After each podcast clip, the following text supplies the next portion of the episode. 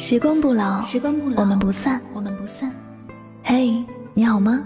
我是香香，我只想用我的声音诉说你的心声。你可以在微信公众账号中搜索我的名字柠檬香香，每天晚上我会用一段声音陪你入睡。世界和我爱着你，爱着你。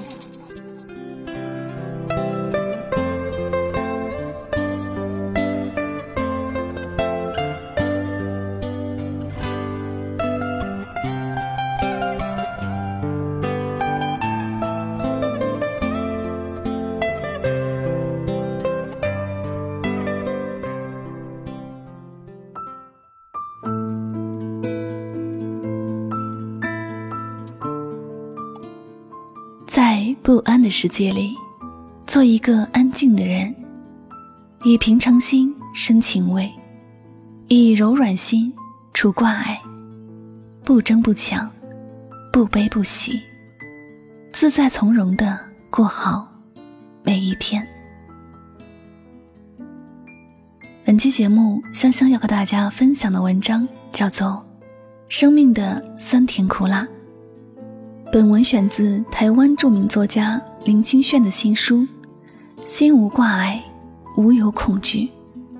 以下的时间，让我们一起来聆听。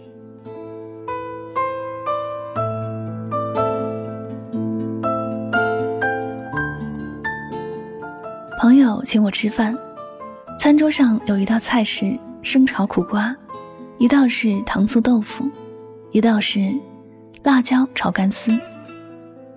我看了桌上的菜，不禁莞尔，说：“今天酸甜苦辣都到齐了。”朋友看看桌上的菜，不禁拍案大笑。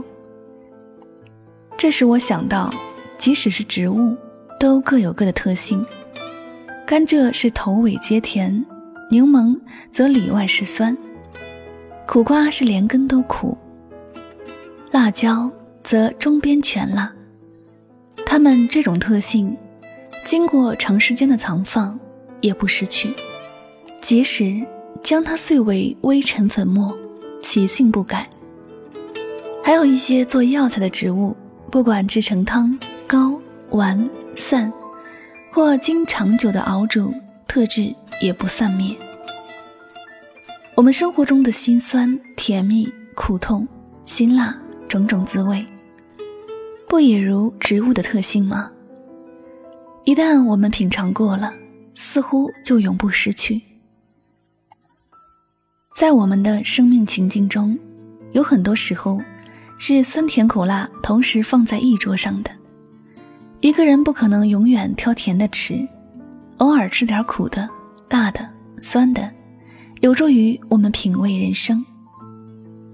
在酸甜苦辣的生命经验更深刻之处，有没有更真实的本质呢？若说柠檬以酸为本性，辣椒以辣为本性，甘蔗以甜为本性，苦瓜以苦为本性，那么人的本性又是什么呢？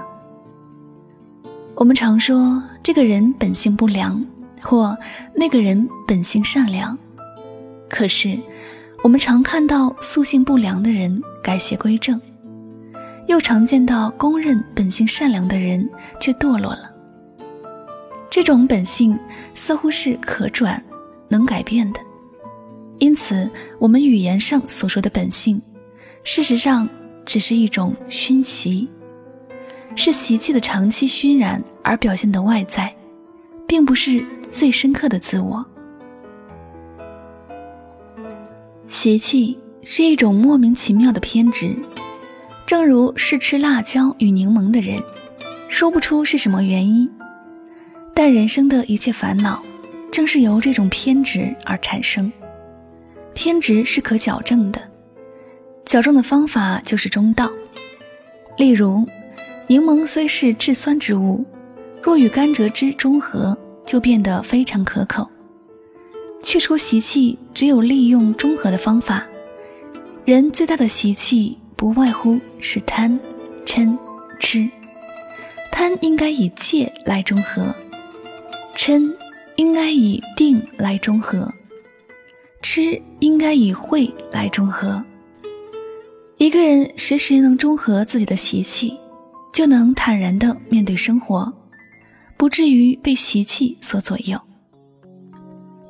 我国有一个有名的民间传说，相传汉朝有一位姓孟的女子，幼读儒书，长大学佛，普遍得到乡里的敬爱，年老以后被称为孟婆。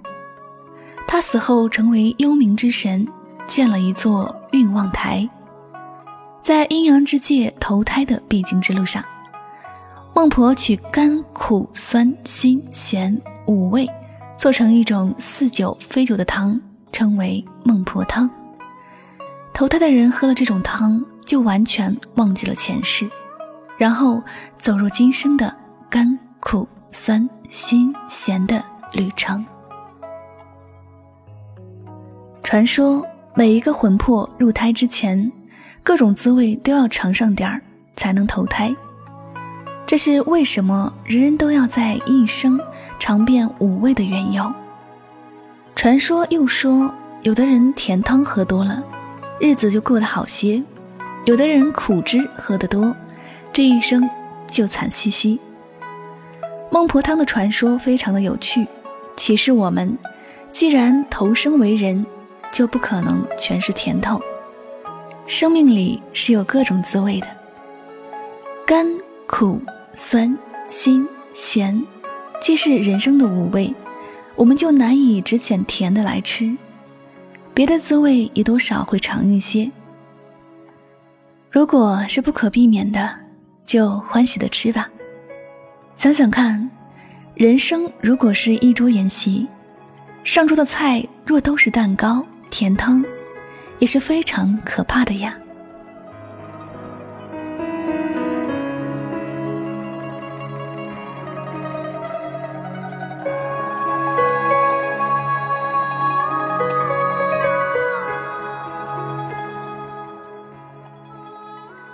好了，那么今天晚上香香为大家分享了著名作家林清玄的心经故事。林清玄呢，用数十载的人生经历和佛学智慧，不断地思考和探讨人生的价值和意义，寻找解脱痛苦最好的法门。最后发现，唯有心无挂碍，无有恐惧，才能进入内心的美好境界，获得圆满人生的至高状态。那如果你也喜欢这本书，可以在当当网搜索这本书的名字《心无挂碍，无有恐惧》来购买阅读。这本书呢，是林清玄持笔四十六周年禅意散文的高水准体现，完整收录了林清玄禅意风格和佛学智慧的五十八篇佳作，其中呢，多篇作品被选入电视散文、高考阅读等栏目，受到了百万读者的喜爱和推崇。